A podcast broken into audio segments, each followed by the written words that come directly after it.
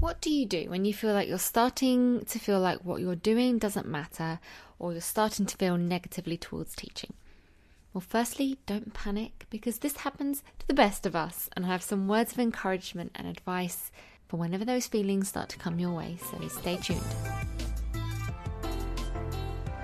So, welcome to the Teach On Teach On podcast. I'm Katie, I'm a secondary teacher from London, and this podcast is to help you as a teacher with all things mindset, attitude, mental toughness, resilience, and self care to ensure that you can be the best teacher you can be for the long haul. You'll get episodes twice a week on Wednesdays and Sundays, and if you do find this podcast valuable, make sure you subscribe and write a review. And if you want to get in touch at any point, you can email me at katie at teachersresourceforce.com or you can join our community on Facebook by searching Teach on Teach Strong. All right, so let's get right into today's topic. Let's not waste any time because there's a lot to talk about today. And this topic is another great question that came from the Teach on Teach Strong Facebook group. And someone in there wanted to know how to keep positive thoughts towards teaching because she can get into a negative spiral, especially with teenagers who aren't impressed by much, about the fact that what she's doing doesn't really matter. Well, now, as a teacher of teens myself, I can completely sympathise with the fact that they can definitely be a tough crowd as they don't tend to give away too much emotionally. But here's the thing what you need to remember, and what you might not realise right away, is that the impact that you're making on the life of a teenager is arguably even greater, as the teenage years are when they tend to stop being as open and talking about feelings, and they actually start feeling isolated and alone, and they put on a brave face. But mark my words on this. The fact that you are there every day as a familiar face who is always there for them means more than you will ever know. And if you've listened to episode one, where I share my teaching story, you may remember that I was working in a really challenging school where all the students had put on a front and they were tough kids, uh, in quotes, and they couldn't see the point in school and whatever. Talk about feeling like what you're doing doesn't matter. I tried so hard to get them passionate and to even see the point of education, but I felt like it was all for nothing. However, I persevered and stuck with them every day, even though they made me want to pull my hair out sometimes. And even though I didn't see the point of this most of the time because they just didn't seem to care about anything I did, I still stayed. And I stayed there for eight years. And if you recall from my story, on the day I started telling my students that I was going to be leaving, it was only then that I saw the impact I'd been making on them all these years. I had kids crying who'd never showed me any kind of emotion before were crying. I had kids blocking the door so I couldn't leave. I had the sweetest cards written for me.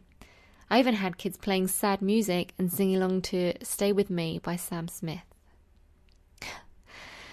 I also had kids getting angry with me they called me a snake or a traitor, and they refused to do any work in my lessons out of rebellion. I had never seen so much emotion from these kids before, good or bad, in all the years I'd been their teacher, than I did during those last few weeks. So, my point of this story is that although teenagers might not show it, hell, they might not even realize it themselves, you are making an impact and a difference in their lives.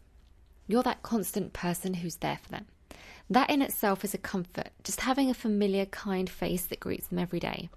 And like most things, you don't usually appreciate what you have until it's gone. So it's a possibility you may never know the full extent of your impact until you leave, or maybe not even until your students grow up. And if they are asked who made the most impact in their lives, they may even say you, and you'll never know it. So just because you don't see the impact doesn't mean it's not being made. I was also really shocked to recently receive a card from a 13 year old student last summer who just wanted to thank me, and she said something that really surprised me. Now, this girl barely really speaks in my lessons, if I'm being completely honest with you, so her words kind of shook me. She wanted to thank me for giving her lessons to look forward to going to every week. I mean, I got misty, I'm not gonna lie, but what a thing to say to a teacher, right? Now, that was a one off, I don't get them every day. and that took a lot for that child to make an effort to actually write those words to me. But my point is, how many kids are thinking this about you and they're just not the type to write it down or ever say anything? As I said, teenagers can be very closed up emotionally, and you know, it's not really cool to spill your heart out to your teacher, is it? But that doesn't mean that you are not making a difference. Also, think about whether you've helped students through being bullied or dealing with other dramas outside of just teaching curriculum. I mean, we do so much more than just teach. My heart still flutters when I see one of my students who I helped through being bullied a few years ago, and when I see her hanging out with her new friends and looking so happy, I just, oh God, my heart just feels so full. And although she might not say anything to me about it, we don't talk about it now, I know I made a difference in her life. I can see it. I know how awful it is to be bullied, and so I know how different her life is now that she's free from that emotional turmoil. So you are making more of a difference than you know. Keep with it. Teaching is an incredibly impactful profession, and although it can feel thankless most of the time, it doesn't mean you're not making a difference. I'm telling you that you are. Teenagers appreciate all you do for them. Teenagers can be hard work and they know it, but that's why they appreciate what you do more than anyone. They're just too cool to show it to you right now. And sometimes they are testing you. They don't give their emotions away freely. You got to work really hard at it for teenagers, and some might never give anything away, but that doesn't mean they're not feeling it. And speaking of that, I just want to leave you with one more thing that always helps me whenever I need to keep positive thoughts about teaching and that is to watch certain movies. And there are a few films that get me choked up every single time. and they leave me inspired and make me realize that what we do as teachers is so powerful and so impactful, more than we realize in the day to day runnings of things. So, whenever you're feeling negative or uninspired, just put one of these movies I'm about to tell you on your watch list and you will feel alive once more. So I'm going to give you three top films. There are more, but I'll narrow down to three for now to get you started. And those are number one, Freedom Writers. And as the person who asked this question, I know is an English teacher, this will be right up your street.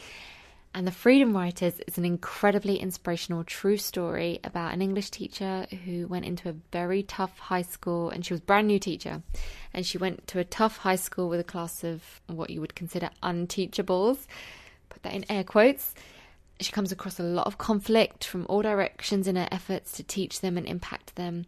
And she manages to utilize inspiration from the Freedom Riders. And she uses that to encourage her students to express themselves in writing. So I don't want to give too much away, but it is a wonderful film. And it's a great one to watch when you're having those why do I teach again days, as it brings home how important, influential, and inspiring teaching really is. The second movie it's one of my favorites and is not really well known, which is surprising because it's so good. And that is Here Comes the Boom. It's so good. It's a comedy about a high school science teacher who tries to raise money for the school as they are planning on closing down the music department due to budget restraints. Does that sound familiar? Anyone? but in order to raise the money needed, he takes up mixed martial arts and enters into a competition.